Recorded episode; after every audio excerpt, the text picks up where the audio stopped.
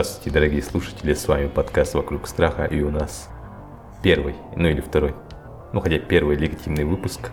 И с вами Захаров Александр. Сафронеев Александр. И Егор э, Найнохов. А почему ты подумал перед тем, как ответить? Ну, нет, это была как бы драматическая пауза. Понятно. Так, и мы начинаем с классики, с основы основ, с Фредди Крюгера. То есть с кошмара на улице Вязов. Начинаем. Да, с кошмара на улице Вязов. Ну, кошмар на улице Вязов это, как я говорю, классика-классика. И она вышла в 80-х и стала тем самым символом 80-х ужасов и слэшеров. Фредди Крюгер уже прочно вошел в сознание рядового зрителя. То есть даже если ты не смотрел фильмы с Фредди Крюгером, ты знаешь базовую информацию, кто он такой, как он убивает, в чем его особенности и так далее. Полностью согласен, потому что, ну вот, можно спросить, вот как вы познакомились с франшизой, потому что я познакомился с ней благодаря Ералашу. Я посмотрел серию, и там была пародия на Фредди Крюгера. Фильмы я не смотрел а, до 2022 года, получается. И чисто из всех источников я просто знал, кто это такой и примерно что происходит. То есть о нем невозможно не знать. Ну, у меня примерно так же было. Я точно не помню, как я с ним познакомился. Первое осмысленное знакомство, которое я помню, это также был Ералаш. И на тот момент он казался реально страшным и очень запоминался с первого раза. А, Александр, как ты познакомился? Встреча с этим персонажем случилась невзначай, потому что я вообще не знал о существовании такой франшизы. Это где-то было в 2005-2006, да?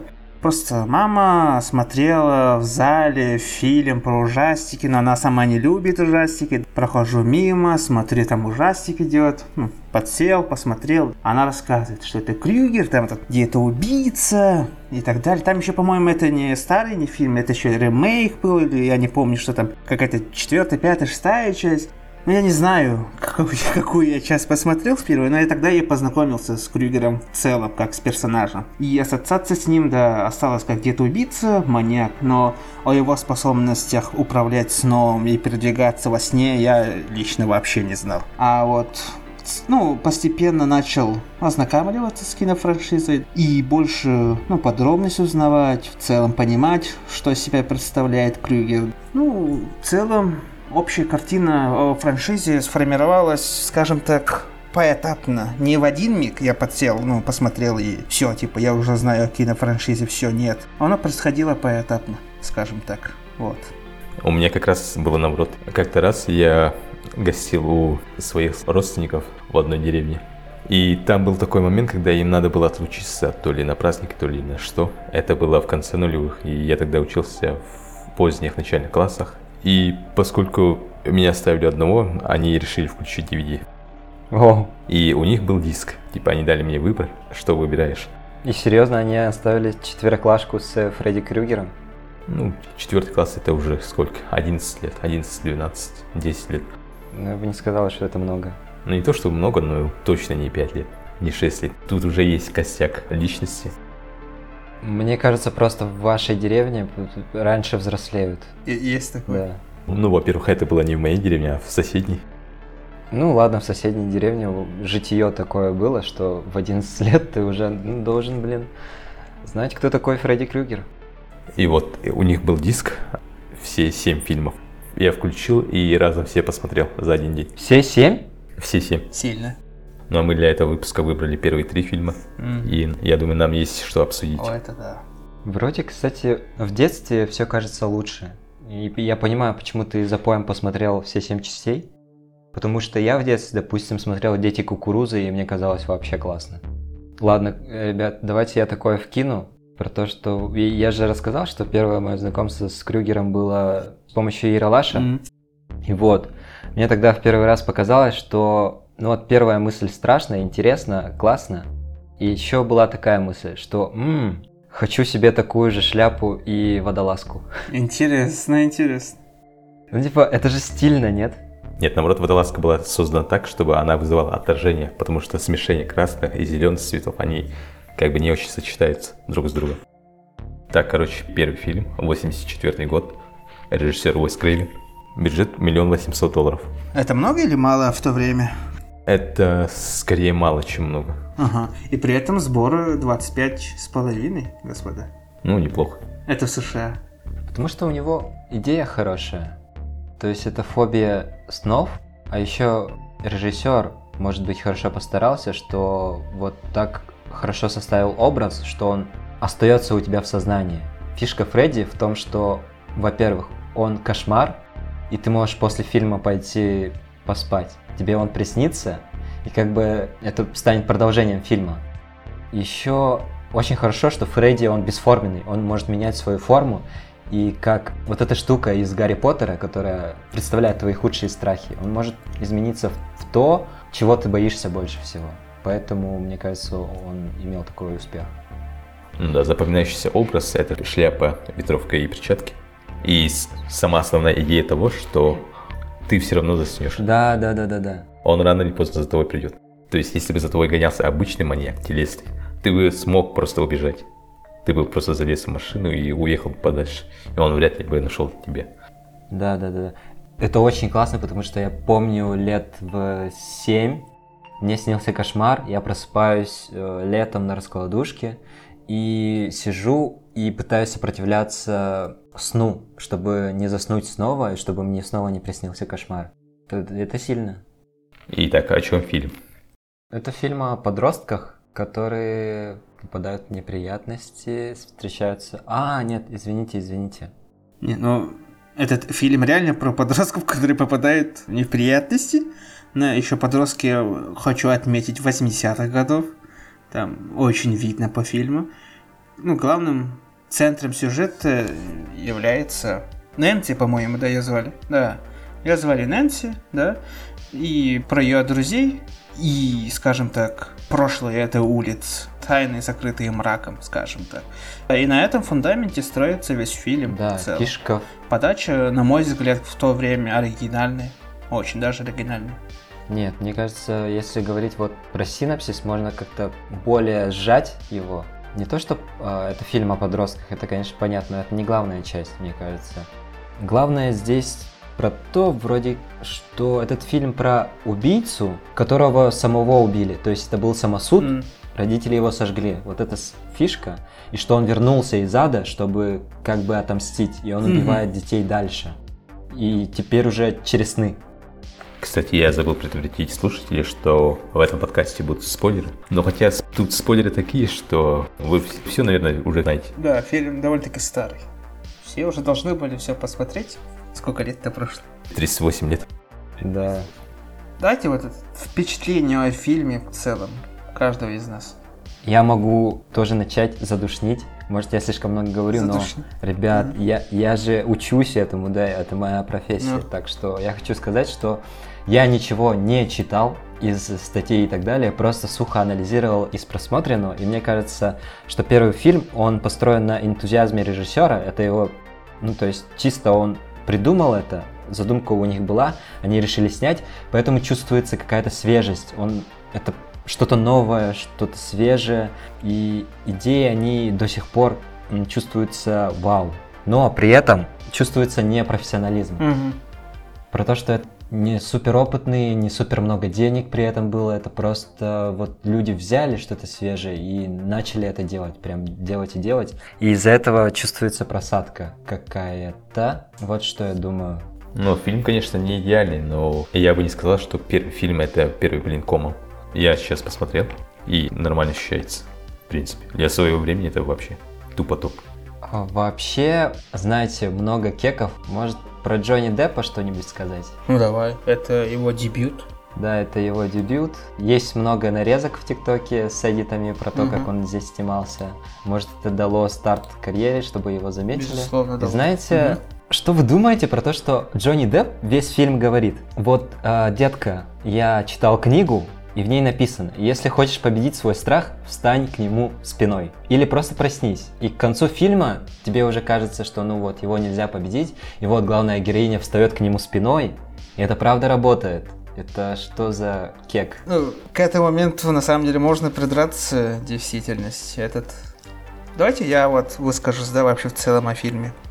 Мне фильм в целом понравился как родоначальник данной серии фильмов. И в сравнении с другими фильмами, ну это в будущем, да, оно, скажем так, очень хорошо держится. Имея такой маленький бюджет, выпустить, ну, на самом деле, даже в то время, на мой взгляд, да, спецэффекты были немножечко слабыми, но там и спецэффектов таких вот компьютерных и не было. Там все делалось ну, своими руками.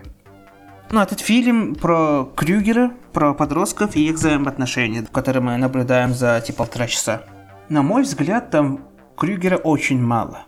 Я лично хотел, я лично приходил, когда смотрел, ну, когда начинал смотреть этот фильм именно за Крюгером.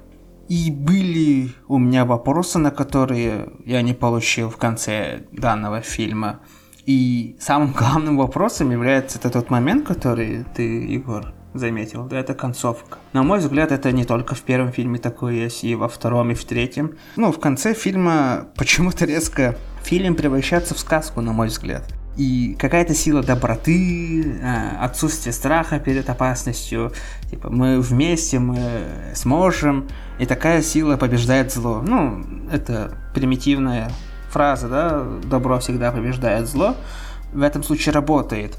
Но при этом я не знаю, там я читал одну статью, что они гонятся за деньгами, да, это имею в виду продюсеров, режиссеров, который еще впоследствии поменялся, и они начали штамповать другие финалы первой части. Когда они добавили эти финалы? Просто финал, который мы видели, да? Извини, mm-hmm. я перебью. Так э, там же смысл в том, что сначала они подают это как сказку, а потом рушат это и говорят, что Фредди никуда не исчез. Да, вот, именно этот трюк есть такие мнения, которые я прочитал, что на этом не должно был фильм заканчиваться, ведь режиссер Уэйс Крейвен, он же хотел закончить на этом фильме. И, как я понял, другие финалы были добавлены позже самого фильма. Нет? Ну, исправьте меня, если я ошибаюсь. Ну да, ну. Вот. Фредди жив. Они нам кидают удочку, что будет, ну, якобы продолжение, да, мнимую удочку, скажем так. Ну, я не знаю, мне концовка... Я, я не получил ответа на свой, на свой вопрос. Во-первых, ну, что за сущность Фредди Крюгер, да? Почему он в конце проиграл? И как это случилось? На эти вопросы я, к сожалению, не получил в концовке первой части. Нет, ну, ну смотри, то есть слушай, Фредди Крюгер это абстрактная сущность, uh-huh. она бестелесная. И поэтому понятно, что ее надо победить абстрактным способом, абстрактными да. идеями. И когда главная героиня начинает его отрицать и говорит, что он просто идея, что это просто сон, то он начинает терять свою силу. Но у него хватает силы в конце, чтобы нанести последний удар. Ребята, хочу обсудить один момент. Э, спрашиваю вас, какой момент в фильме вас напугал больше всего? Начну первый. Меня в фильме напугало больше больше всего момент, когда, помните, парня девушки, которая умерла первой, которая вот э, по потолку летала, и на ней шрамы появлялись. Вот у нее был парень, его обвинили, посадили в тюрьму. И самый страшный момент для меня был, это когда он выдергивает главную героиню в кусты и говорит, что это был не он, а потом начинает убегать, ведь за ним гонится полиция. И вот этот момент напугал меня больше всего, когда за ним гонится полиция. Конечно, ты выдал. Разве вас не пугают? Полицейский. Ты что? Да. У меня язык не поворачивается так Ну, ребята, вот Фредди, я знаю, что Фредди, ну, может он страшный образ, но, но это Фредди, это фильм. Фредди вообще не страшный, если честно. Да, не страшный, а вот полиция, она может прийти за тобой в реальной жизни. Вы так не думаете? Это, это страшно, ребята, вас упекут на всю жизнь в тюрьму. Разве вам не страшно? Окей, okay, окей. Okay. Бедного парня осудили за убийство, которого не совершал. И он должен был провести в тюрьме всю жизнь. Хорошо, что... Не, надо обратиться к здравому смыслу. Надо посмотреть со стороны полиции. Как это все выглядело. Ну, девушка с парнем ночуют вместе в одной кровати. Девушка умирает очень жестоким образом. Парень сбежает через окно, есть ну, кровавые следы. О чем должна вообще подумать полиция, да, в нашем случае? И какие они должны сделать выводы из этого? Ну, я согласен. Но при всем при этом мне снятся кошмары, как я граблю банк и как за мной гонится полиция. И это прям кошмар. То есть меня не волнует, что этот парень виноват, меня волнует, что за ним гонится. У меня есть ощущение, что ты совершил что-то не слишком... Да, господа, со следующего выпуска Егора с нами больше не будет. Но это страшно, это какое-то оружие, которое может обернуться против тебя, которое ну, более-менее реальное. А для меня такого, скажем, очень страшного момента не было. Я считаю вообще, что Фредди довольно-таки не страшный персонаж. Мой страшный момент в фильме. По мне, такого момента, вот такого очень страшного не было. И, на мой взгляд, Фредди вообще не страшный персонаж именно по моему субъективному мнению. Но были стрёмные моменты. И очень стрёмный момент – это тот момент, когда мать начинает рассказывать про историю Фредди. Когда ты начинаешь понимать, что вообще в целом творилось в этом городе, именно в этой улице, в том заводе, где этот инцидент с Фредди случился. Когда она вообще, ты вдумаешься в детали, которые она рассказывает, она хранила перчатку Фредди с умершего трупа в своем доме, в котельной. Мне реально было стрёмно, когда она это рассказывала просто. Она, у- она украла реквизит мертвого человека, который убивал детей. И Да! при этом а, она говорит своему ребенку, мы с твоим отцом, короче, там одного человека сожгли. Ну, там фабрика есть. Сгорел дотла. А, кстати, ты знаешь, у меня тут этот, его ножик есть? Ну, э, Мне было стрёмно в этом моменте от матери. Да, да. Вот. Я бы выбрал этот момент. Еще она бережно так укутала эту перчатку, господи. Да-да-да, в обертку. Хранила еще. Но касаемо меня, я бы не сказал что, тоже, что фильм страшный. Но он интересный фильм, его приятно смотреть. Наверное, одним из самых странных моментов был, когда Фредди начал тащить героиню в ванной и пытался ее утопить. То есть тут...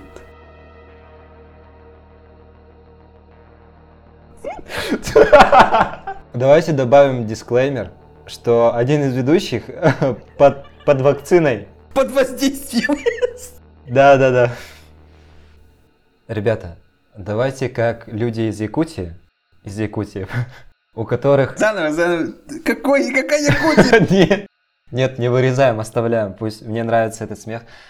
Разве вы не видите очевидную связь про то, что вот люди из Якутии знают, как справляться с проклятиями? Потому что у нас очень много страшных историй, и мы все знаем, мы все знаем, как поступать в этих случаях, потому что нам с детства рассказывают об этом. Если бы в первой части снимались, ну, был хотя бы один якут, мне кажется, он бы предложил, знаете что? Он бы предложил либо похоронить перчатку вот этого Фредди Крюгера, либо осветить ее, либо что-то другое, потому что все мы знаем, что призраков в нашем мире держит какая-то незаконченная э, какое-то незаконченное Да. дело, либо неприятная смерть. В основном в якутских историях их убивают и не хоронят. Из-за этого они становятся призраками. Чтобы призрак исчез, нужно похоронить тело, чтобы оно смогло уйти в другой мир. И вот, во всем виновата мать главной героини, которая оставила эту проклятую перчатку, которую все три фильма никто так и не удосужился уничтожить или попытаться захоронить, или что такое. Вот лично мне кажется, что все это из-за перчатки, и что вся эта энергетика сосредоточена в ней. Я тут соглашусь, знаешь почему?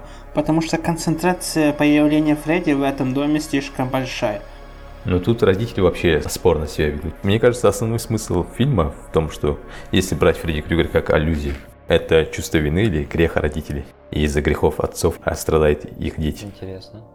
Ну, есть еще второй момент, это, конечно же, вечная проблема отцов и детей, но тут она преподнесена по-другому. Это не борьба идеологии или чего-то подобного, как обычно бывает. Тут проблема отцов и детей раскрывается в том, что они не слишком доверяют, они не слушают своих детей. И в конце концов, они за это расплачиваются, их дети в основном. Ну, а насчет, в общем, того, что мне понравилось в фильме, ну, касаемо актерской игры, я бы не сказал, что игра актеров тупо топ, это вышка и так далее. Но она удовлетворительна. То есть, когда надо, они орут, когда надо, они разговаривают. Я бы сказал, главная героиня, мне нравится, как она играет. Все остальные не очень. Джонни Депп нормально. У меня немножко будет другое мнение. Мне наоборот не нравится, как играет главная героиня. Она играет очень слабо.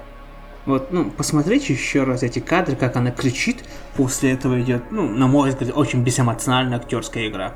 А о второстепенных персонажей я вообще ничего не могу сказать, потому что можно лишь выделить девушку, которая первым умирает в начале, ее подругу. Вот она, на мой взгляд, более-менее как, как-то играет. Остальные два парня, на мой взгляд, они слишком второстепенные персонажи, чтобы как-то выделять а, их актерскую игру. Они просто ходят в фоне. И я бы не сказал, что они очень слабо, либо очень ну, хорошо исполняют свои роли. А вот главной героине у меня есть вопросы об ее безэмоциональной игре в фильме. На мой взгляд, очень слабый. Я тут согласен с Сафрониевым. Главная героиня, скажем так. Ну, не то чтобы очень плохо, но она слабо играет. То есть тут видно, когда она старается пыжиться, показать эмоции, но иногда получается, иногда нет, скажем так. Но есть другие элементы, на которых стоит обратить внимание в этом фильме. Это спецэффект. Спецэффекты для миллиона восемьсот, который даже те, когда был, ну, не слишком большим, это тупо топ. То есть, как они это реализовали, это не просто машина взрывается или такое, а Фредди Крюгер убивает по-разному. То есть, он не режет просто так. Даже если режет, он делает это таким образом, чтобы все выглядело необычно. Нет, давайте эффекты тупо топ для 84 -го года, скажем так. Да, Потому да, что да. сейчас-то уже чувствуется, что вот такие штуки... Я, ну, я тоже такое могу сделать, правда, ребят. Я, я понимаю, как это сделали. Не, сейчас-то да, да. Именно эффекты, проверку временем, естественно, не прошли. Просто мы же делаем скидку именно на год. Вот в 84-м показать раздирающееся лицо Фредди, череп, да, внутри его головы, с вывалившейся из кишки черви, ну, на мой взгляд, в этом фильме очень хорошо вписались. Вы так думаете?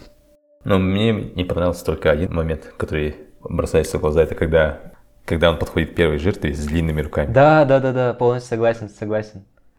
Ну а в остальном... Еще, Ага. вот еще самые запоминающиеся моме- моменты, вы тоже, наверное, запомнили. Вот моменты, когда он э, из стены выходит или из кровати. Это ведь э, просто натягивают резину, да? да. И он, да-да-да-да, и он из нее выходит. Ну, наверное, в свое время поражал. Вот. Если честно, такие приемы по сей день используются. Заклятие, которое недавно вышло. Кровать с водой. Помните? Э, матрас с водой, да? Матрас с водой. Помните? Ну, вы смотрели заклятие новое?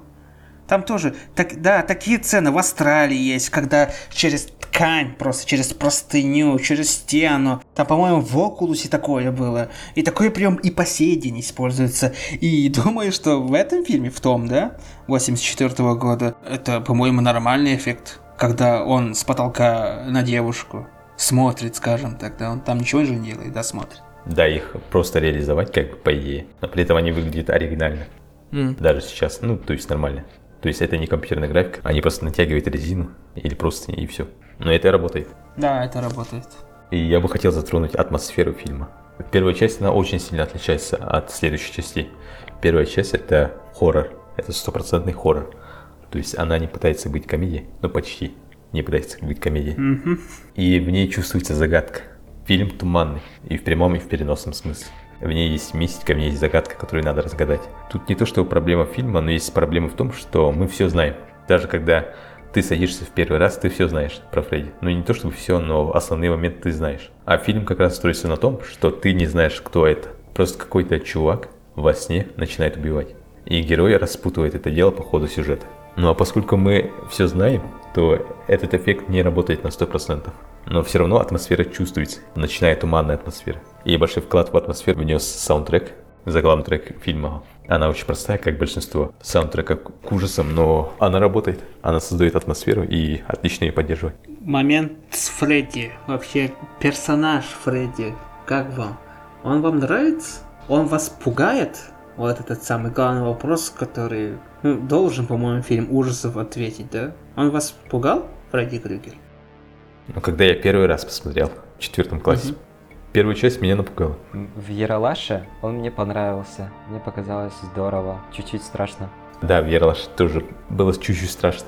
Приемы в первой части, они работают э, при первом просмотре. Там есть довольно много сцен, которые запоминаются. Например, когда главная героиня сидит в классе и начинает видеть свою мертвую подругу, которая затянута в пакет полиэтилена. Да, это красиво. Я заметил, что первая часть, она очень кровавая. Вторая и третья, она...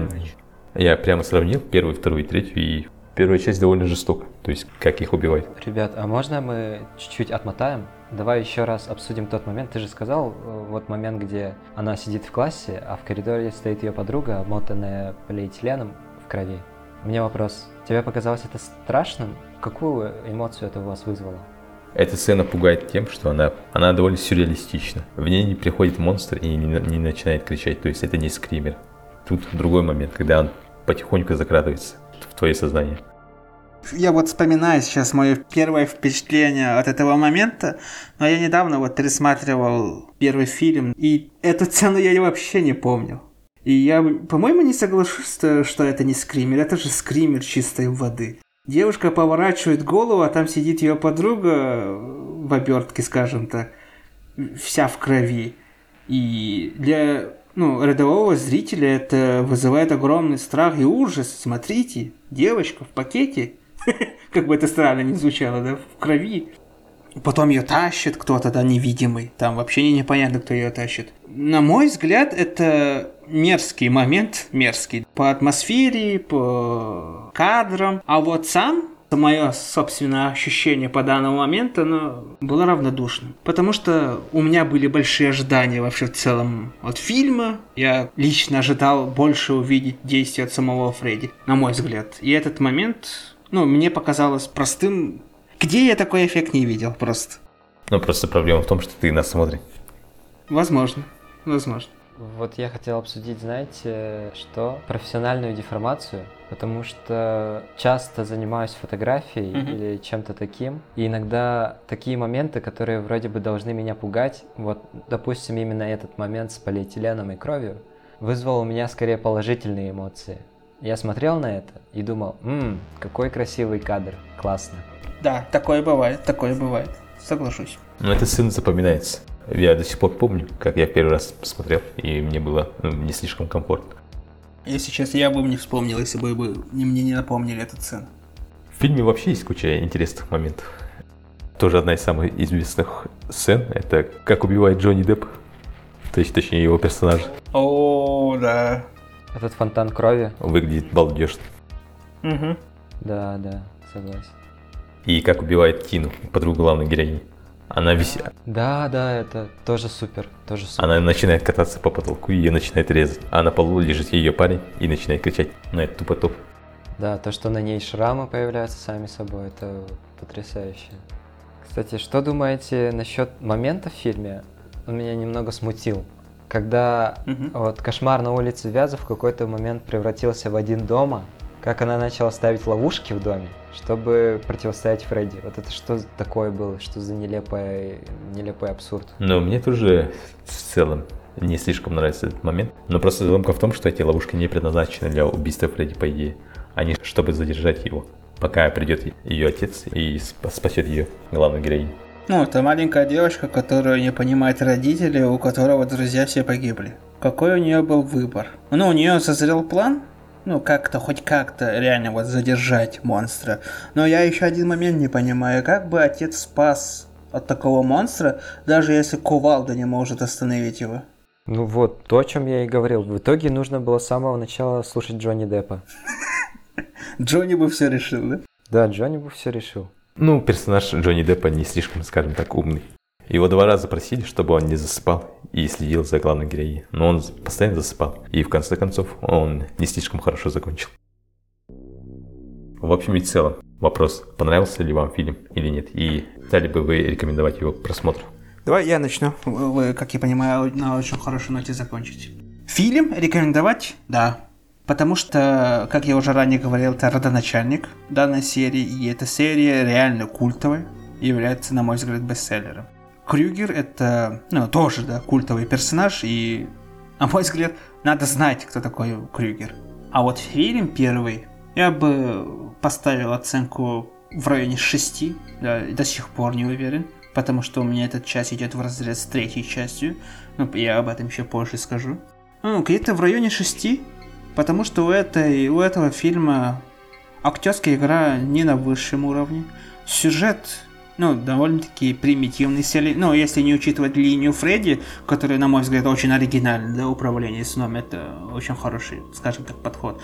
Линия именно взаимоотношения вот, а, подростков с Фредди, оно довольно-таки на примитивном уровне. Может, в то время это было чем-то гениальным и хорошим.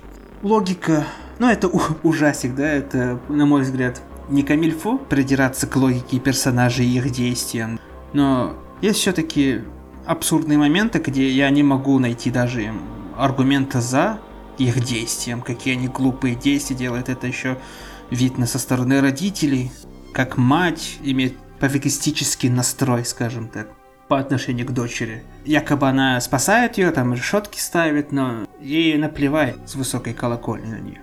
Отец, который очень сильно ее опекает, просто это гиперопека, которая идет в разрез в отношении к дочери. И в результате, это уже отсылка к третьей части, происходит уничтожение отношений отца и дочери. Просто взаимоотношения, может быть, такое реально может быть в мире, на самом деле все может быть в нашем современном мире, любые отношения. Ну, значит, такое ну, имеет место быть, ну, такие отношения. В целом фильм, как родоначальник, это, ну, достойное начало. А вот по смыслам, по сюжету, он довольно-таки слабый фильм на мой взгляд. А рекомендовать я бы, бы стал только исключительно из-за Фредди. Вот. У меня вопрос насчет гиперопеки. Я не понимаю, где ты увидел гиперопеку. Мне кажется, это абсолютно трезвая реакция родителя на то, что происходит в районе убийства. А твой ребенок, ему снятся кошмары, ты должен быть обеспокоен. Есть один момент, вот, я говорю гиперопека, да, но есть такие моменты, когда ты видишь, что такого не должно быть, но ты закрываешь на это глаза. Э, момент того же Джонни Деппа, я не помню этого, как там персонаж звали уже. Его смерть. Его разбрызгали по всему потолку просто. И какая, ну, какова была реакция отца на, на данное убийство. Я этот момент вообще не понял. Что он сделал после этого? Он сказал своей дочке сидеть дома, когда дочка говорит отцу, типа, все прямо говорит. А она еще заранее говорила, что, типа, что-то такое плохое будет. Отец не слушает. Отец настолько сильно хочет защитить свою дочь, что он даже не слышит ее. Понимаете?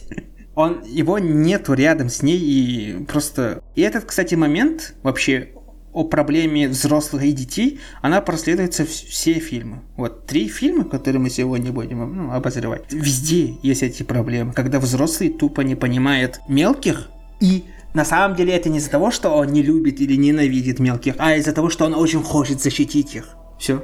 Ну или просто не, не доверяют. Да, согласен. Да, да, не верят. Ну, лично я буду краток. Фильм для 84 года, он хорошо сохранился. Я его поставил 7 из 10, и я бы однозначно рекомендовал ее к просмотру. В нем есть недостатки в фильме, но они не слишком портят впечатление. Фильм можно посмотреть и получить удовольствие, однозначно. Плюс это классика. Тогда, наверное, скажу я. Я бы сказал, что несмотря на то, что мне в целом фильм не супер понравился, но из-за того, что я понимаю, что это фильм Бенгер, который стартовал целую франшизу, и у которого очень много свежих идей, он породил образ, который остался неизменным за всю франшизу, породил историю вот эту интересную, считалочку вот эту вот. И вот из-за этого, из-за того, что вот этот образ был рожден, я бы сказал, что фильм, конечно, стоит посмотреть 10 из 10. Но его можно было бы сделать лучше, но, не знаю, не надо, наверное, душнить, просто хороший фильм посмотрите, потому что это классика все-таки, нужно знать.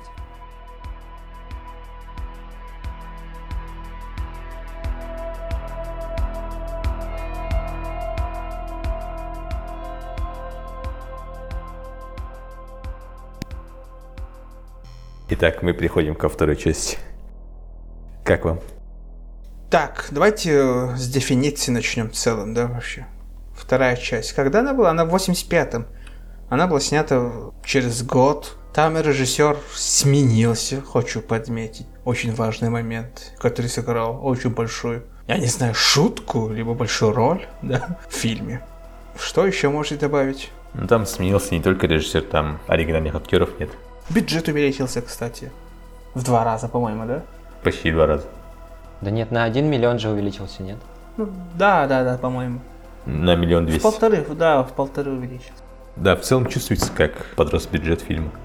Так, давайте на этом моменте заострим момент, потому что мне кажется, вот первая часть это был Бенгер оригинальный, который создал образ, который стартовал серию. А вторая часть это моя любимая часть. Это, это просто лучшее, что было, потому что режиссер хорошо поработал. Бюджет увеличился. Наконец появилась нормальная команда, которая хорошо ставит свет. У них переходы монтажные теперь кайфовые. Сценаристы, я видел их там побольше стало вроде как, и это, наверное, чувствуется. В общем, обожаю, это, это моя любимая часть. Ты шутишь, да? Нет, серьезно, просто мне колор нравится и как все это подается. Просто у тебя вкусы другие. Вот давайте сейчас разберемся. Как я понял, у Захарова альтернативный взгляд, скажем так, да? Да. На данную историю. А у Егора мы уже поняли, ну, поверхностно. Давайте разберемся. Давайте начнем сначала. Угу. Это продолжение первой части, но там нет оригинального актерского состава. И по сюжету прошло 5 лет после первой части. И в дом, в котором происходили события, переезжает другая семья и другой главный герой. Сейчас это мужчина, ну не то что мужчина, это подросток мужского пола, который начнет совершать интересные действия по ходу фильма. Я бы сказал, очень интересный. Вообще у фильма по части сюжета есть возможное двойное дно. Есть одна версия. Просто если вы внимательно посмотрите фильм, даже если не внимательно, но если просто посмотреть фильм, то у вас появится альтернативная теория того, что происходит на самом деле. Ну а по части сюжета, если не затрагивать эту тему, то вообще сюжет фильма это просто месиво. Сразу видно, как смешивали различные варианты сценария, дописывали прямо на ходу. И там очень много несостыковок.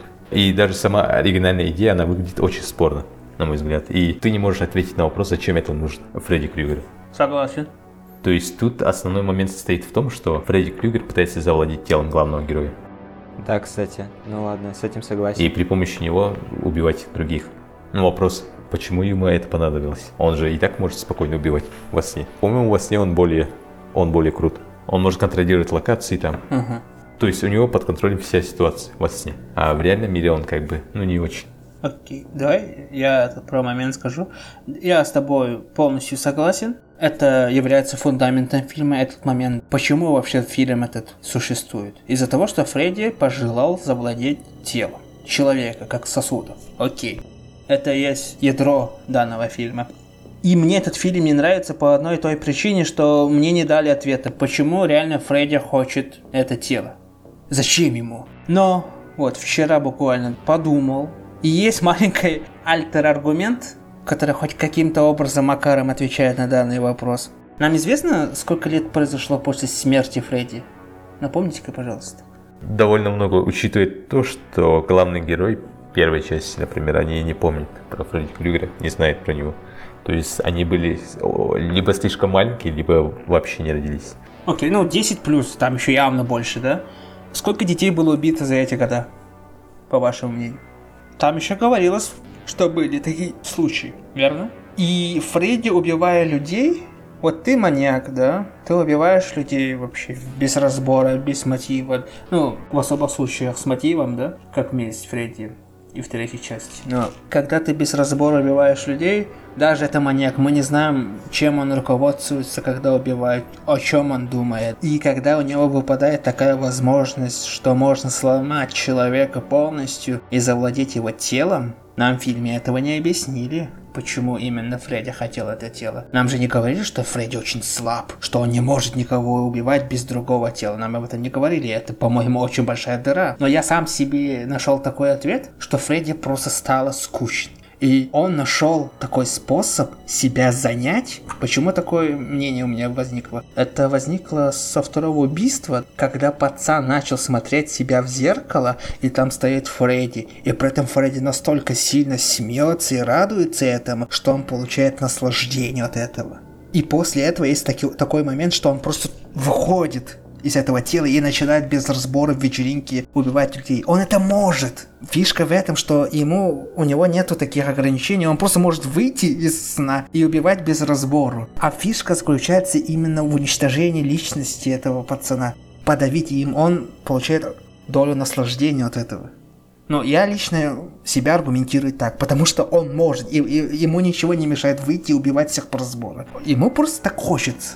Вот. Я сам себе так вот отвечаю. На самом деле это дыра большая, что нам не дали ответа на данный вопрос. Ну, как-то я вот логически поразмыслив, пришел к такому ответу, что просто ему хочется поиздеваться над душой человека. Но это лишь теория. Ну, это мое субъективное мнение сейчас, если что. Но исходя из концепта первой части, то есть если мы посмотрим первую часть, а потом вторую часть, то в первой части Фредди охотился за теми, то есть он именно мстил, Фредди мстил. Он именно, Да. охотился, он именно охотился за теми, кто как-либо причастен к его смерти. А во второй части он начинает тупо убивать без разбора, то есть непричастных людей. И это выглядит странно, потому что в следующих частях Мне кажется, он просто детей Да, убивает, нет? да, да, потому что он и при жизни так просто убивал. Просто он же утолял свою жажду и наслаждение получал от этого. А то, что во второй части он убивает без мотива... Знаете почему? Потому что у него нет мотива. Ну, реально, у него нет мотива. Типа, какая цель была у него убивать определенных личностей? Нет. А в других частях есть, потому что они ему помешали в прошлых частях. У него есть цель определенная, убить этого определенного человека. Окей, мы это понимаем. А второй части у Фредди нету такого мотива. Ну, в этом и проблема. У Фредди вообще нет мотива, как... как Но подожди, почему должен быть обязательно мотив у маньяка? Давай вот начнем с этого момента. Вот сейчас я начинаю углубляться во вторую часть, и у меня вот даже потоком вот э, дискуссии у меня начинает меняться мнение насчет второй части. Просто до этого и после этого фильма у Фредди всегда есть мотив. А во второй части у него нет такого явного мотива. Второй фильм стоит особняком вообще. Потому что он лучший. Это зависит от того, что первая часть это логическое, вообще полностью логическое продолжение третьего, и там, ну, та же актриса просто. И это можно даже в один фильм превратить первую и третью часть. Если там еще урезать несколько моментов, то на две с половиной часа можно один фильм составить с этого. Один фильм просто. А вторая часть это сильное ответвление от первой части. Очень сильное. Потому что там вообще каст меняется акцент меняется на другое. И там реально у Фредди нету мотива просто. И нам показывают его истинную сущность. Хочу заметить, истинную сущность, которая была не до его убийства.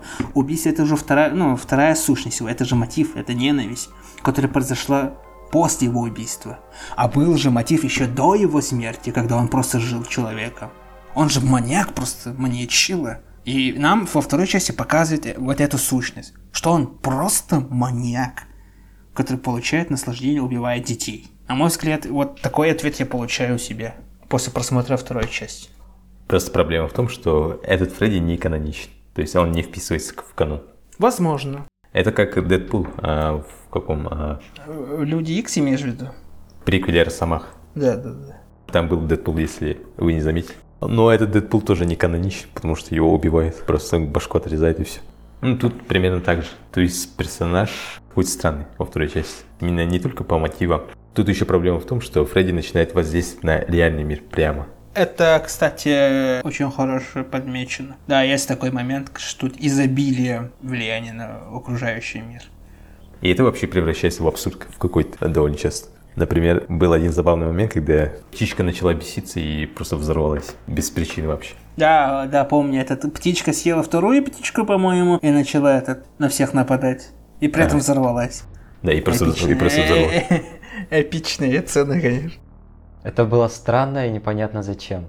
Но зато благодаря этому отец начал обвинять сына в том, что он подмешал кто-то птице или что он засунул в нее петарду. Да, это типа... Стартовал Да, это конфликт. катализатор кон- конфликта получается этот момент. Просто нет, такой момент нужен был. Нужен был катализатор. Но нужен был ли такой именно катализатор взрыв птички? Это уже другой вопрос. Были еще другие забавные моменты, например, когда тостер начал гореть просто так, когда он не был подключен к розетке. И был еще момент, когда просто так ударила молния рядом с главным героем. Ой-ой-ой, про молнии даже вспоминать не хочу. Да, это, это кстати, бред, да, это бред кстати, вот- выше вот это- кобылы просто. Вот это тупо. Это очень плохой момент, кстати, в фильме. Очень плохой момент. Ладно, вы накинулись на мою любимую часть, и скажу не зря, да, не зря. Это, это плохие моменты. Но зато вот эта вторая часть тратит больше времени на экспозицию, чего нету в первой части. И ты не успеваешь начать сопереживать хоть кому-либо и вообще никого не жалеешь. А вторая часть, она очень долго разгоняет вот этого персонажа, который качок, друг главного героя, и девушку, которая впоследствии станет ему девушкой. И вот эти персонажи, они не просто пустышки. Ты реально как будто их знаешь и вот правда сопереживаешь их. Тебе не настолько плевать, когда они умирают. Вот это плюс, как мне кажется. Ну, я бы поспорил. Я бы Хм. поспорил. Я бы даже поспорил за один момент. Мне кажется, отношения между главным героем и его девушкой не слишком хорошо раскрыты. То есть у них как будто нет химии. Может, дело в том, что актриса не слишком хорошо играет свою роль. Да, кстати, с этим согласен, что вот странно, что она в него влюбилась, потому что ему снятся кошмары только из-за этого. Но мне было жалко качка, потому что главный герой его тупо использовал, и потом... Согласен. Но он был не при делах, скажем так, попался под горячую руку. Вот, качка жалко, понимаете? Окей, давайте я выскажусь насчет этого момента, но это не качок, а дрыщ, по-моему. Может, Ты дрыщ так реально. сказал, как, «Пф, это разве качок? Это качок. Ну ладно. Нет, он просто ведет себя как качок. Да, да, он, он ведет себя как качок, да, согласен. Короче, мне не понравилось взаимоотношение во второй части между этими парами. Я очень большую аллегорию провожу между первой и второй частью именно в четверке друзей. Две девушки и два парня. И в первой и второй части. Но мне больше нравятся взаимоотношения первой части, да, эти четверки, чем нежели во второй. Почему? Взаимоотношения вот парней в первой части, она более естественна, на мой взгляд, нежели во второй части. Объясняю. В первой части они недолюбливают друг друга, но и при этом подкалывают. Да, они друг друга стоят. Во второй части, когда этот пацан, главный герой, да, приходит в школу, и там случаются такие, на мой взгляд, какие-то очень странные казусы во время этой игры. И взаимоотношения тренера к этим ученикам. Это был очень странный момент. И на протяжении всего фильма я не чувствовал синергию между их от- взаимоотношениями. Почему они вместе в столовой сидят? Что их объединяет в рассказе? Лишь одно наказание по физре их объединило? И мне это, Да, в это очень мало, мало верится, если честно. Вообще я не понимал, почему они вместе друг с другом разговаривают. И почему пацан в середине фильма приходит к нему и просит переночевать. Типа, с какой стати? Просто. Знаешь, там вот э, мы все обсуждаем, обсуждаем, и вторая часть, мне кажется, все хуже и хуже из-за вас. Но скажу так, просто дело в том, что когда я смотрел вторую часть, там есть такой прием монтажа, когда многие события иногда пропускаются. Я просто сам для себя достраивал те события, я просто сам Мгм. выдумывал, что произойдет, чтобы, ну вот, они по- подружились. Я уже как- какой раз такие условности допускаю по отношению к данной франшизе. Это уже слишком сходит с рук, на мой взгляд. Там очень много дыр в части. Именно взаимоотношений персонажей. Нет, ну, извини, мне кажется, читерство в первой части, что они вот показываются уже друзьями, уже парнем и девушкой, и просто это уже заявляется тебе как факт. Там очень Хотя- мало. хотя это очень бы из- лениво. Ну, хотя бы есть фундамент. У тебя не возникает вопросов, понимаешь, почему это произошло. И ты сидишь с таким удивленным лицом, а почему они общаются, что там такое произошло. Типа, можно, конечно, незнакомые рандомные люди с друг с другом, типа, вот скорешились и так далее, да? Но в фильме, после тех событий, которые мы видели, очень маловероятно, на мой взгляд. Ну, Там согласен, даже согласен. синергии не было их дружбы. Там даже дружбой назвать сложно.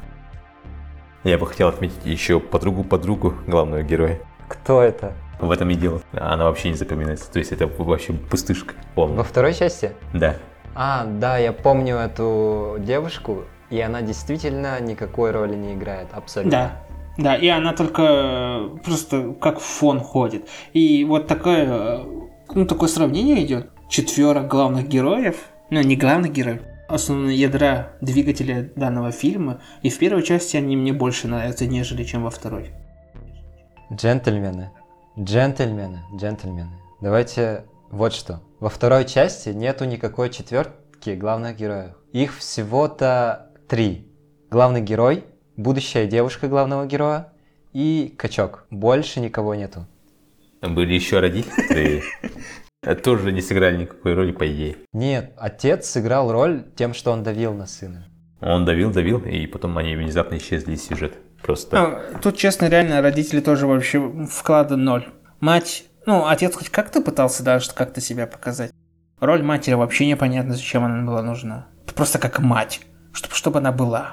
первой части родители главных героев, они играют большую Да, роль, да. главной героини. Они сюжетно важны. Если их убрать, то сюжет вообще поломается полностью. Если из второй части вырезать родителей главного героя, то фильм, конечно, изменится, но не сказать, что слишком. Ладно, ладно. На мой взгляд, большим плюсом второго фильма является главный герой. Я уже это какой раз такое говорю? Главный герой во втором фильме играет намного лучше, нежели чем в первой части этой девушки. Одна сцена, как он меняется после убийства своего друга, как он смеется, как он начинает подавляться под воздействием Фредди, как он играет с мимикой, это вообще чего стоит. И это огромный плюс просто, как главный герой отыгрывает подавленного подростка под влиянием монстра. Вот, на мой взгляд, это очень большой плюс второй части. Именно в главном герое. Согласен, это очень хорошо передано, но было бы еще лучше, если бы в начале фильма он вел себя, ну, как обычный парень, потому что он и в начале фильма немножко эмо. Смотришь на него и думаешь, ну, вот этот парень, который будет сидеть один. А если бы в начале он был нормальным, то мы бы увидели его трансформацию, что было бы вообще потрясающе. Просто важно заметить, что это его был первый день в этой школе. Он только вошел в эту школу. И, типа, это, на мой взгляд, нормально, что он так себя вел в начале. У него и так уже в начале фильма были проблемы со сном. Мы это видели, как он... Какое изобилие потовыделения было у него. Да, кстати, смешно, что он весь фильм потный. Да, каждый кадр с ним это и пот, и пот. Ну, актер нормально играет, неплохо. Но проблема в том, что персонаж у него странный вообще. В первой половине фильма он более-менее нормальный, то есть его можно понять. Но потом, начиная со второй половины, то тут вообще начинается какая-то ерунда. Помните сцену, когда ему не спалось, и Мгм. в его окно ударила молния? Он потом пошел, он открыл дверь, Да, да. начал идти по улице и внезапно зашел в гачи-бар. Внезапно, Да, да, да, да. в одной пижаме. Да, согласен, но в защиту давайте скажу вот что. Это было очень странно, но разве вам никогда не хотелось? Куда? Когда вещи идут очень плохо, куда ты пойдешь? Я бы не сказал, что я пошел в гачи-бар. Ладно, ладно. Я хотя бы пошел в обычный бар. И я бы точно сменил пижаму на обычную одежду. Тут тоже можно, типа, мнимый аргумент сделать в пользу того, что он реально хотел выпить. Помните, он, его задачей было просто ну, прийти за выпивкой. И ближайшим баром оказался этот. Ему было просто наплевать из-за подавления сонливости. Все. И это тоже сходит как будто фильму на руки. И это очень большая дыра. Зритель сам придумывает сцены в голове своей. Да, вот правильно. А еще я скажу про то, что помните момент, когда он пришел к качку э, за помощью, и качок его спрашивает, вот, а что ты вообще делаешь? Какие странные вещи? Да чувак, успокойся, тебе просто нужно поспать. Ты что, сходишь с ума? И вот на этот вопрос парень отвечает «не знаю», потому что он и правда не знает, ходит ли он с ума, или правда есть такой маньяк Фредди Крюгер, который хочет завладеть его телом. Мне кажется, это очень реалистично, когда происходят такие вещи, и ты точно не знаешь, сходишь ли ты с ума Ну да. или что вообще происходит. Ну, с главным героем тогда более-менее понятно. Надо обсудить некоторые другие моменты. А во второй части много чего можно обсуждать. Например, убийство. Если сравнивать вторую часть и первую часть, то во второй части очень слабое убийство. Фредди Крюгер просто берет и протыкает. Все. У него уже как будто фантазия закончилась. Да, я с этим согласен. Тут уже слабовато. И я особенно запомнил первое убийство. Вы помните, как убили гачи-тренера? А, Интересно, конечно, почему ты именно это.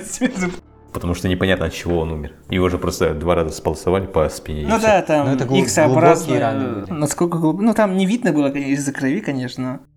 Но со стороны было видно, просто X поставил этот Фредди своими клинками. И он сразу моментально умер. Я просто ожидал, что он будет более изощренно подходить к убийству. Потому что до этого были предпосылки для этого. Он начал связывать тренера, тащить его в душевую, начинает бить по жопе.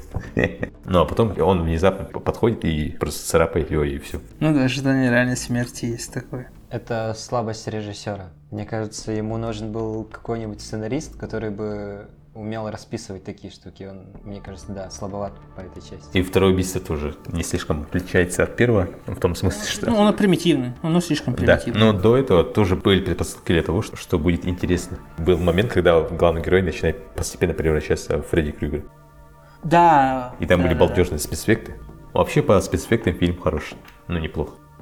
Вот вторую часть фильма и далее, там, на мой взгляд, намного спецэффекты были лучше, нежели в первой. Но тут уже залог успеха бюджет, да, увеличенный. Он, там видно в фильме, что бюджет реально увеличился. Ну, в первой части, да, там более-менее слабовато, но вот вторая половина фильма, там уже реально видно, что ну, деньги есть, короче, у людей.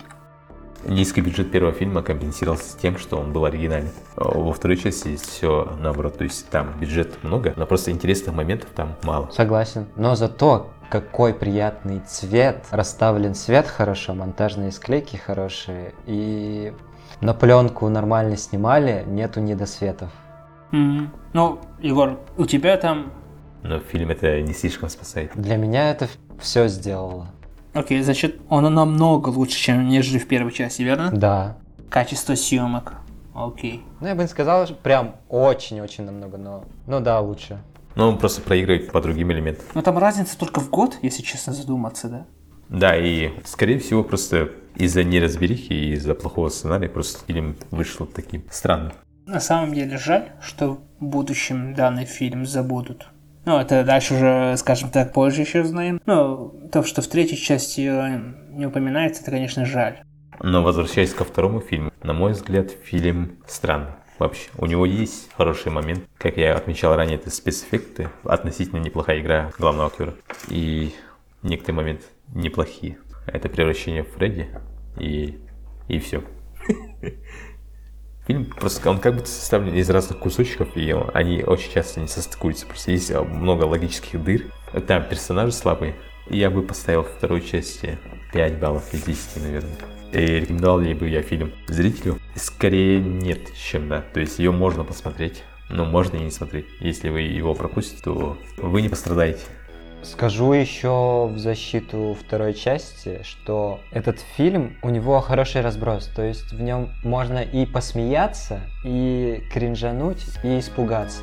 Вот в чем его плюс, что есть какие-то светлые моменты, с которых правда можно засмеяться.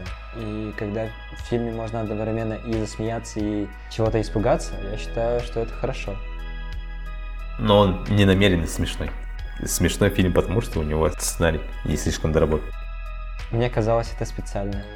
Если у этого выпуска будет много просмотров, я бы хотел узнать, все ли считают вторую часть отстоем, и почему только мне она понравилась. Мне моментами только.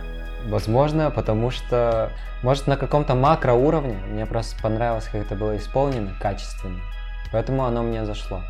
Ну и вот в конце скажу, что вторую часть обязательно нужно смотреть, обязательно, потому что, ну, это просто хороший, качественный фильм. Я не скажу, что я его пересмотрю когда-нибудь, но это качественный фильм. Хороший в визуальном плане? В визуальном плане, да. Да, хороший. Допустим, скоро начнем говорить о третьей части, вот там я добавлю про визуальную часть тоже. А сюжетно? А сюжетно он такой немного рваный, но мне даже нравится, что он... Я бы не сказал немного рваный, он очень рваный. Ну, мне такое даже больше нравится. То есть мне нравится домысливать, что там случилось, и я всегда знаю, что случилось. Мой вердикт по второму фильму. Ну, оценка 5 железобетонная. Оно слабее первой части, это уже логично. Для меня лично, да, оно слабее первой части. О, мэн. Ладно. Окей, дай вот выскажусь. Мне понравилось во второй части эффекты во второй половине фильма. Они намного лучше первого фильма, и это видно. Ответ прост. Увеличенный бюджет сыграл свою роль. Мне довольно-таки сильно понравилась актерская игра главного героя. И я думаю, что это единственный э, очень хороший момент в фильме. И на этом плюсы заканчиваются. Дальше. Мне непонятны взаимоотношения людей в целом во второй части. А, роль э, родителей, роль этих окружений главного героя, как они друг с другом общаются, это все очень, ну, сумбурно, нелогично, непонятно все это происходит. И самый, скажем так, изюминка фильма это Фредди. Это просто феноменальный момент, нелогичность действий Фредди, его мотивов, мы не получаем ответ на основной вопрос. Что происходит в фильме? Почему Фредди надо именно так сделать? Почему Фредди это делает? Мы не получаем ответ. Окей. И в этом фильме, даже и в первом, хочу заметить, зритель сам придумывает некоторые цены за автора. И некоторые, вот как я, да, я ранее говорил, в некоторых моментах свои аргументы в пользу этих моментов, да, простите за тавтологию. Ну, такие моменты слишком сходят с рук этой франшизы в целом. Крюк, ну, он, если честно, мне запомнился хуже, нежели в первой части, как маньяк, как персонаж, да. Ну, в целом, фильм очень нелогичный и непонятный для меня.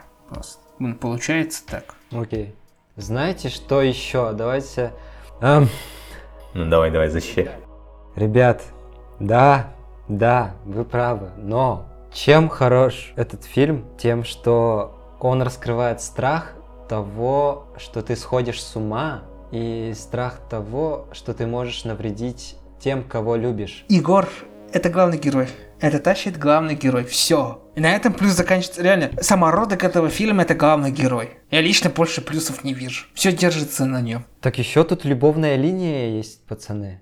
Любовная линия вообще странная какая-то. Но, не знаю, поцелуй был классный, мне понравилось. Это был прям настоящий. А потом уже что-то странное началось. Допустим, когда она начала целовать Фредди, это было странно очень. Я бы ни за что не согласился. И тут какая-то сомнительная идея про то, что любовь побеждает страх, чем я, ну, наверное, не согласен. Это плохо раскрыто. Но все же они попытались, и это выглядит интересно. Это какая-то интересная попытка в хоррор внести какие-то идеи из классических сюжетов. И вот идея про то, что он, он же боится того, что он стоит в комнате сестры, он же чуть не убил свою сестру десятилетнюю. Да. И от Да. этого ему очень страшно. Это как, знаете, это как Кратос или как Геркулес, которым овладело безумие, и он убил всю свою семью. И из-за этого его чувство вины гложет. И вот это вот, мне кажется, очень страшным, что ты можешь убить свою семью. И это страшнее того, если тебя самого убьют. Действительно есть такой момент. И я еще раз повторю, это все плюсы исключительно главного героя. Это он сам тащит своей мимикой, своей актерской игрой. Вот все твои ранее заявленные хорошие моменты, ты заметил, что они все только связаны с главным героем? Все. И плюсов у фильма нет в целом. Фильм вообще непонятный. Даже вот концовка, которую ты сейчас упомянул, хочет тоже параллель внести с первой части. Это тоже сказка. Сила любви выиграла зло. Не знаю. Для такого фильма такая концовка мне... Ну как можно было закончить? Это уже другой вопрос. Не знаю. Не знаю. Ладно, последний гвоздь в крышку гроба от Александра. Какого именно? Я уже забил свою. З- Захарова. Ну смотри, если смотреть иронично, то там есть забавные гачи вставки. Хм. И это выглядит смешно. Есть такие фильмы, которые, они плохо сделаны, но, но они хороши именно тем, что они плохо сделаны, они плохо сняты. И этот фильм, он входит в эту категорию. То есть там есть забавные странные моменты. И от этого можно получить удовольствие. Но именно как продолжение, именно как фильм ужасов, он, он не задался. Ладно, давайте перейдем к обсуждению третьей части.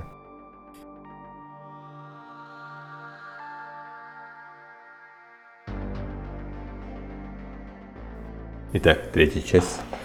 Держу пари, она вам очень сильно понравилась, да? Ну, третья часть получше второй части, однозначно. Вопрос, получше ли он первой части. Эм, Знаете, что я скажу про третью часть? Там Мститель. Да, я собираюсь отомстить вам, ребят, потому что у этого фильма Гафер просто е- Ой, Не, давайте этот синопсис начнем вообще. Нормально. ну, хорошо, хорошо. После первой части прошло 6 лет, и Фредди стал намного сильнее, и он начал убивать других детей. Мгм. И как мы понимаем, по фильму там детей было немало, верно? Да, и уже началась целая волна так называемых самоубийств, в кавычках. И главный герой заточенный в лечебнице, и к ним приходит другой главный герой для помощи. Да, есть такой момент. Да, главная героиня первой части. Это было эпичное появление. Не ожидал, не ожидал, да? Почти как Марвел. Ну тут параллели с Марвелом и не одно, скажем так. Да, просто. Итак, по сюжету. Фильм по сюжетной составляющей более-менее нормально устроен. То есть там логических дыр как таковых я не вспомнил вот просто так. Надо посидеть, подумать нормально, чтобы вспомнить. Там в начале есть, на мой взгляд. А, ну логические ошибки, да, согласен. Мне кажется, их не особо нет. Нет, реакция взрослых на самоубийство на улице Вязов, она какая-то странная. Но на этом и акцент ставится, верно? Потому что там, я не помню должность этого человека, который руководил этой программой сновидения. Кем он был? Он же не был директором. Ну давайте... Ну, он был начальник. врачом. Ну да, главный врач. Давайте так будем его обуславливать. Вот главный врач, и там ее заместитель. И, ну, фильм строится на этом. Тут вот, что я говорил в первой части. Тут есть самый большой разрыв между отношениями взрослых и детей просто. Тут строится все на этом. И взрослые просто не понимают, что тут происходит. И проблема нелогической связки третьего фильма, на мой взгляд, это реакция на самоубийство на улице Вязов.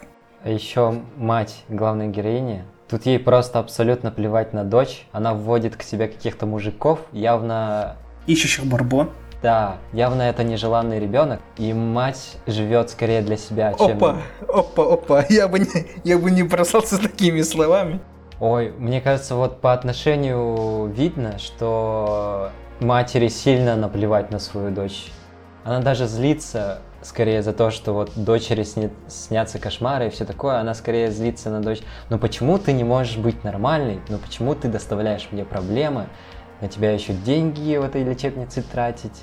Ой-ой-ой, она ни такого, капельки... такого же не было. Она ни капельки не переживает. Но это читается все, чувак, это в глазах читается. Окей, я тебя понял. Нет, ну тут есть адекватные взрослые, в отличие от, от первого фильма. Ну, один есть, это точно. Ну и как бы, и как Два бы нет. этот, да? Ну, два, Но- да. э, Главная В героиня первой части, она тоже взрослая уже. Ну, она есть маленькая девочка, которая осталась, ну, в другой оболочке, скажем так. У нее те же беды из первой части. И вот эта э, седая прядь ее волос как символ того, что она пережила. Кстати, есть там был момент, что у нее прядь была с правой стороны, а в первой части у нее это было с левой стороны. Кинолеп, возможно. Вот этот момент надо еще раз пересмотреть. Ну, это так, к слову, скажем так. Но мне в целом понравились персонажи, в отличие от второй части, опять же, они более проработаны. У каждого есть Да. свой характер. Да, у каждого своя фишка, у всех своя история, кто пытался покончить с собой, прыгнув откуда-то, кто-то потерял голос. Интересные ребята. Ну, самый крутой из них это чернокожий силач. У него есть забавные диалоги. Да, он утверждает, что вот э, те, кто покончили с собой, слабаки, а вот он сильный, он, он выдержит. И потом, когда ему прописали успокоительного, и у него начало жестко бомбить. Давайте я начну свою месть. Давай, давай, нападай. Вот, кто его снимал? У меня такой вопрос, потому что там постоянно недосвет, ребята, недосвет постоянно. То есть они просто взяли пленку, наверное, недостаточно светочувствительную, снимали, и просто не было возможности проверить, как это будет все смотреться. На постпродакшене они просто забили, может быть. А еще у этого фильма гафер, гафер это человек, который ставит свет.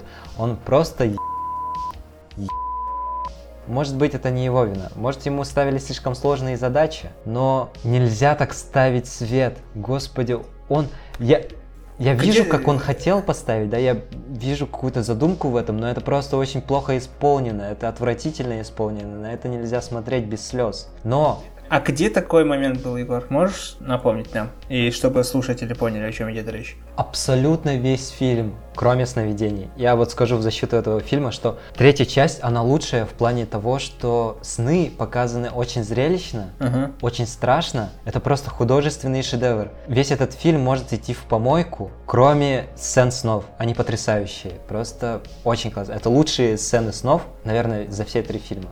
У меня, наоборот, появилось ощущение, что это самый светлый фильм из тройки.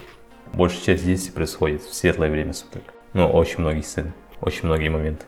И я не заметил визуально, чтобы что-то так сильно бросалось в глаза и раздражало.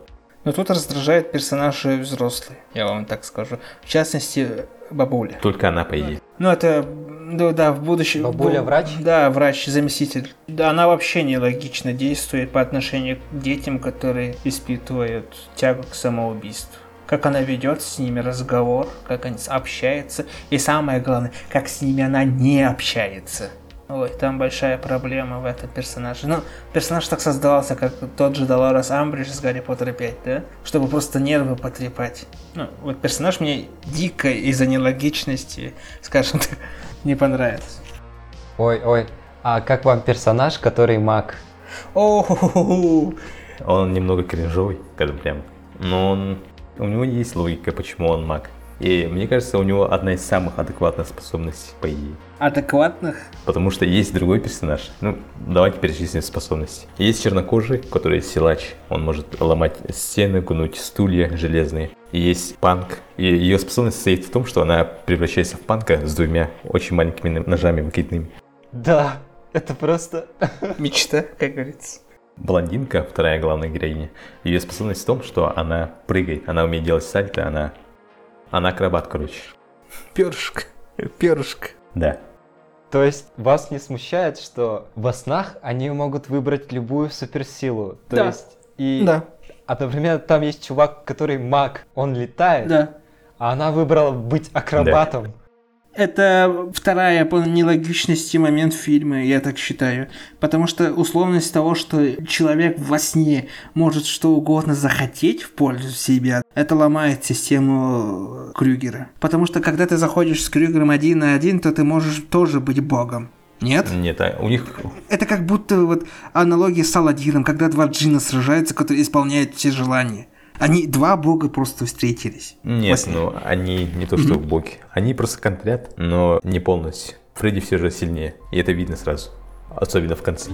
Да, видно сразу, когда пацан имеет э, магические способности, да, уничтожать врагов с дистанции, он, крича, подходит к Крюгеру и умирает от его рук. Да, логично.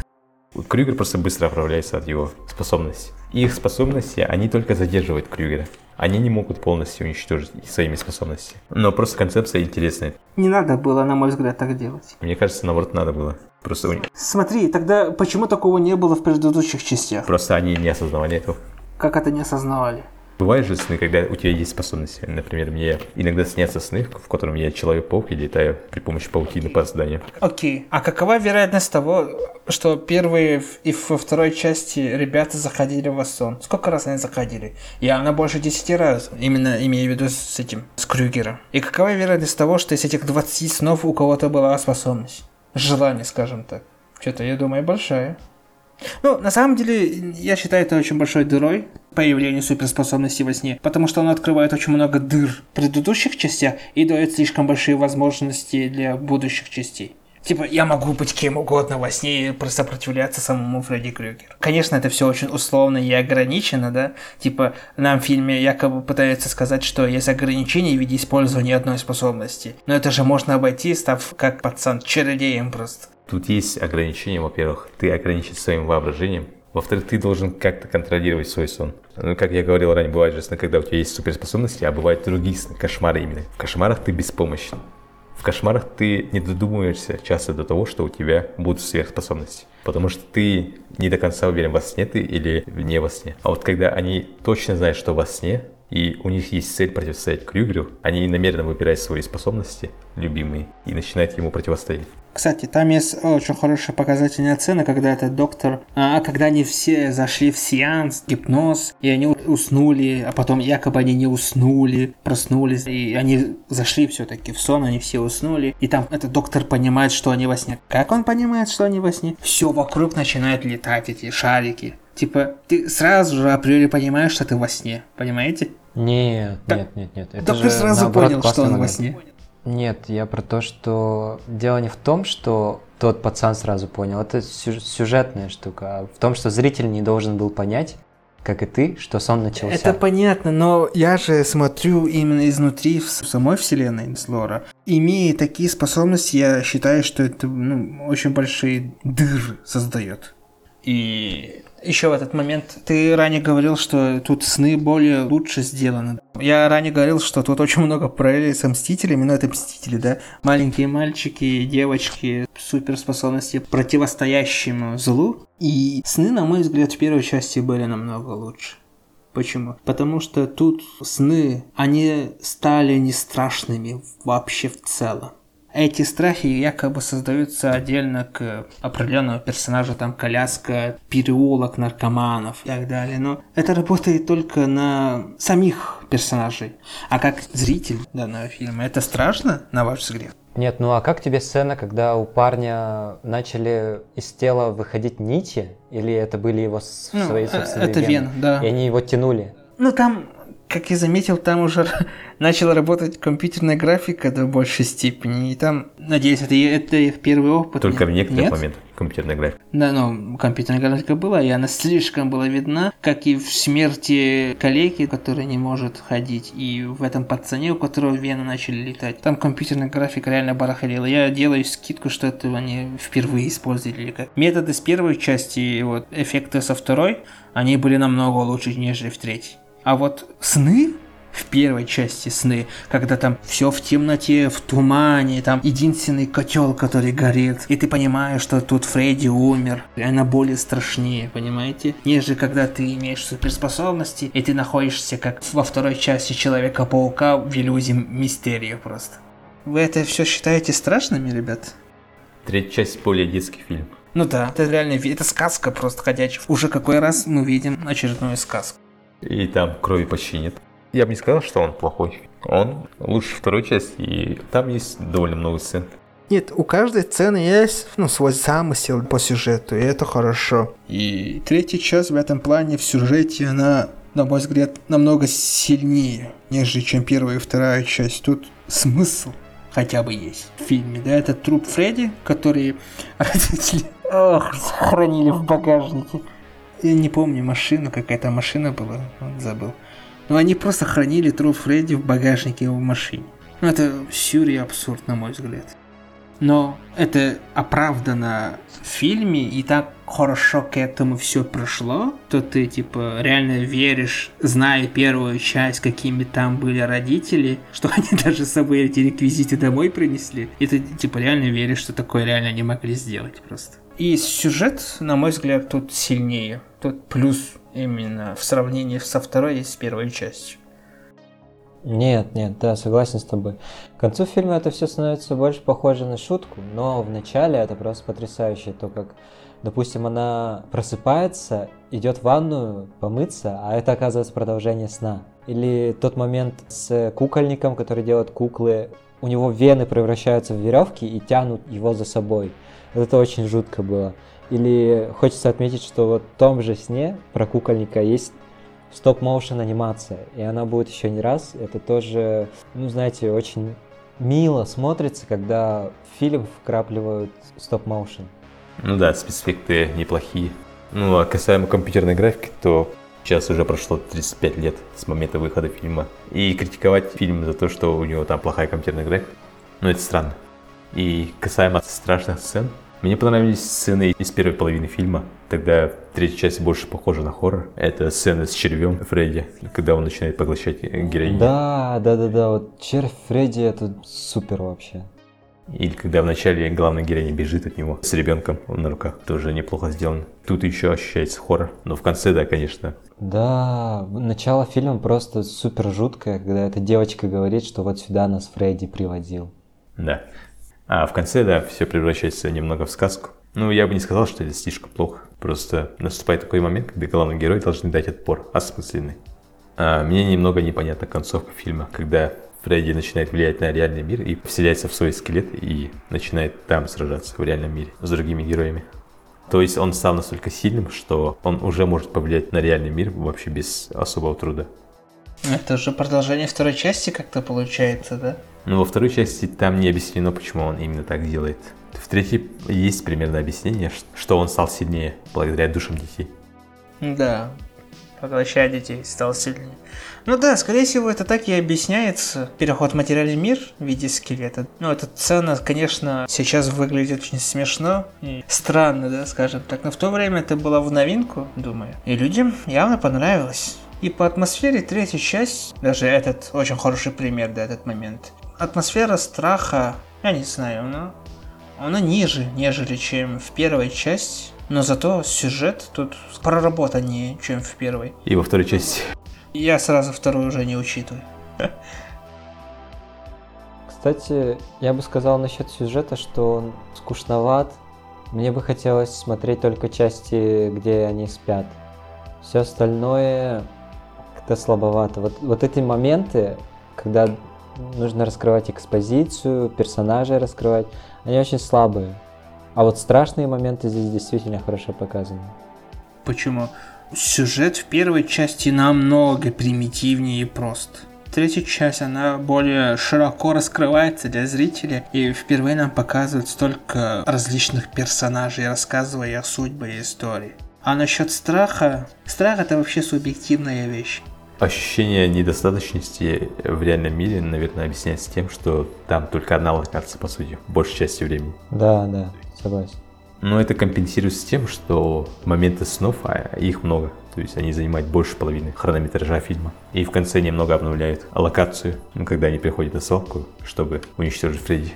Кстати, вот этот момент раскрывает вот уничтожение Фредди. Нам же еще раскрывает очень один важный момент. Происхождение Фредди. Почему Фредди такой? Мы знаем, что там приходит уже новый персонаж в виде монахини. И вот эта монахиня подсказывает главному персонажу в той или иной мере, как типа победить Фредди.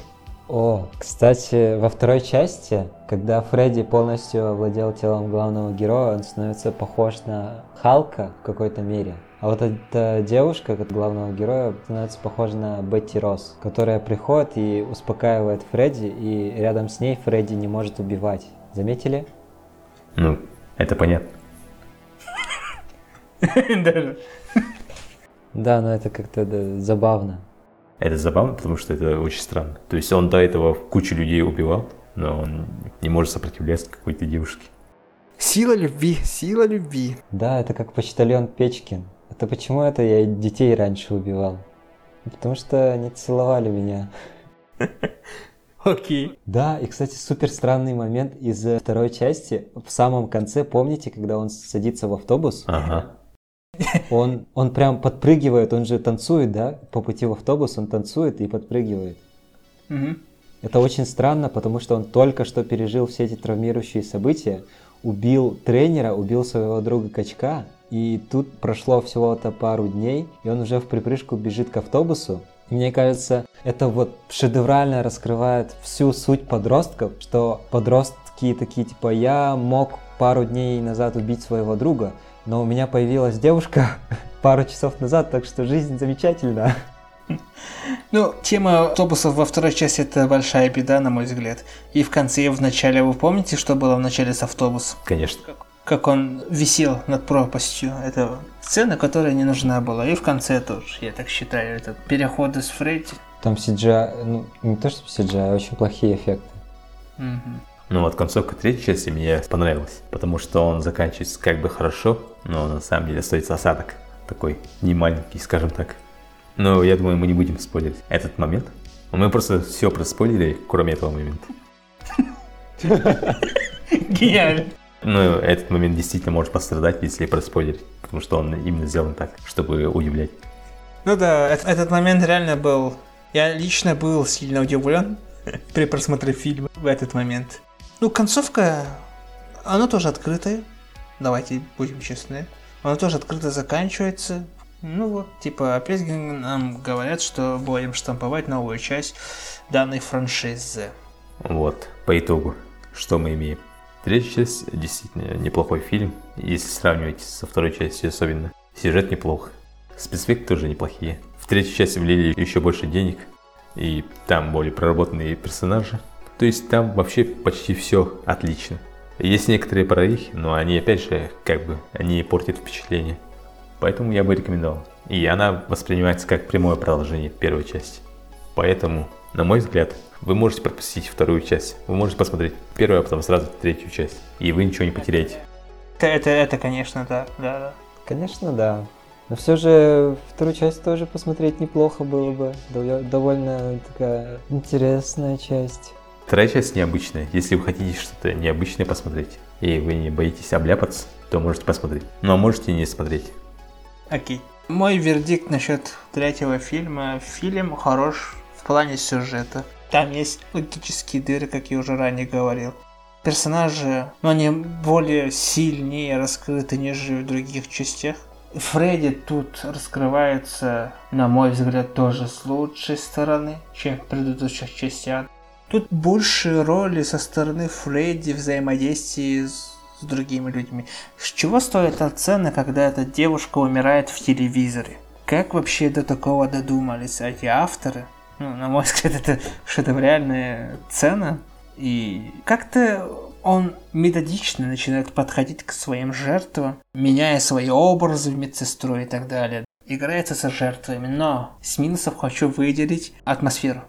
Атмосфера третьей части, на мой взгляд, упала, нежели чем в первой части. Первая часть намного сильнее, атмосфернее в этом плане. Потому что Фредди себя чувствовал как рыба в воде. А тут именно проблема в том, что локация ограничивается одной лечебницей, и из-за этого у нас такое ощущение выходит.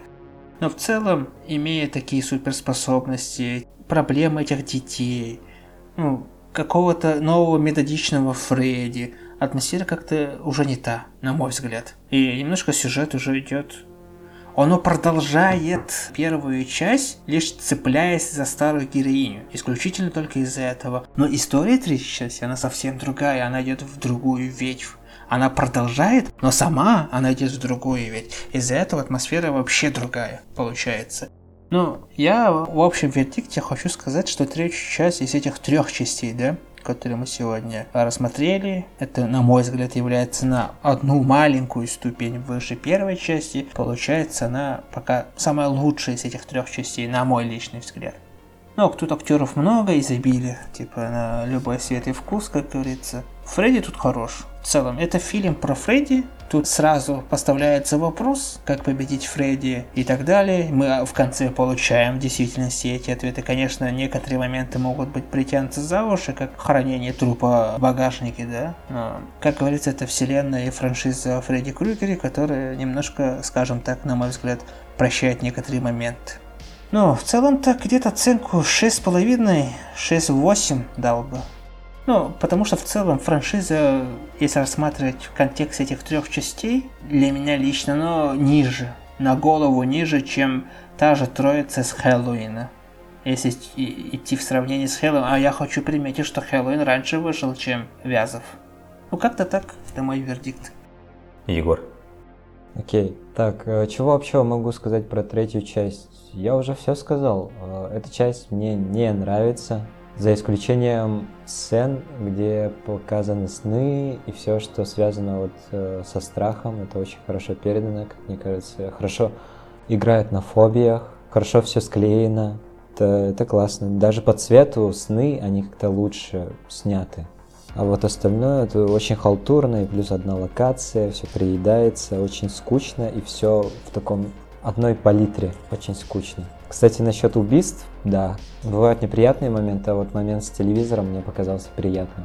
То есть он говорит кейдж-фрейз, убивает ее, все происходит быстро, зрелищно, потом ее труп висит, и чувствуется, что как будто это было убийство в какой-то игре, изящное. Ты скорее не то чтобы испугался, а скорее тебе нравится, как это было сделано. То есть ты больше хвалишь это действие.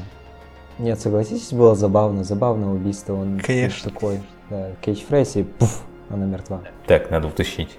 Давай повторим. Тут лучший сюжет, лучшие спецэффекты, лучшее убийство, лучше персонажа, но при этом фильм тебе не нравится по сравнению со второй частью.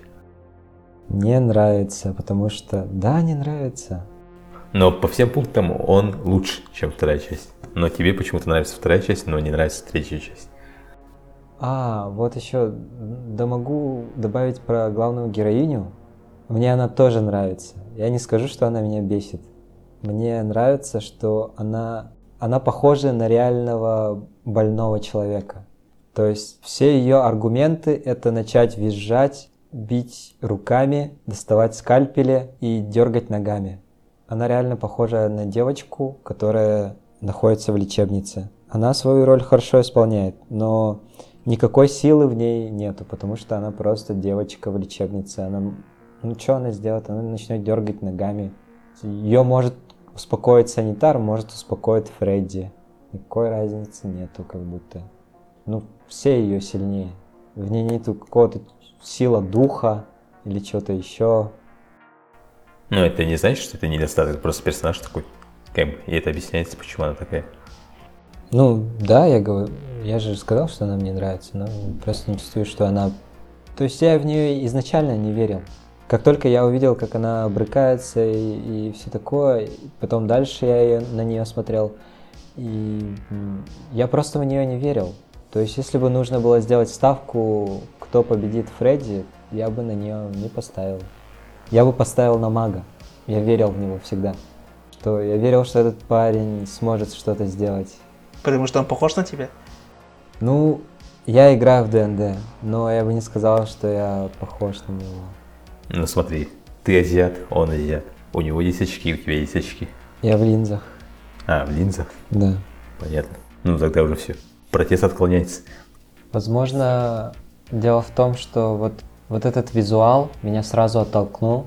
И я для себя, наверное, уже сразу решил, что он мне не нравится. То есть это был решающий фактор, может быть, из-за чего я его не впустил в сердце.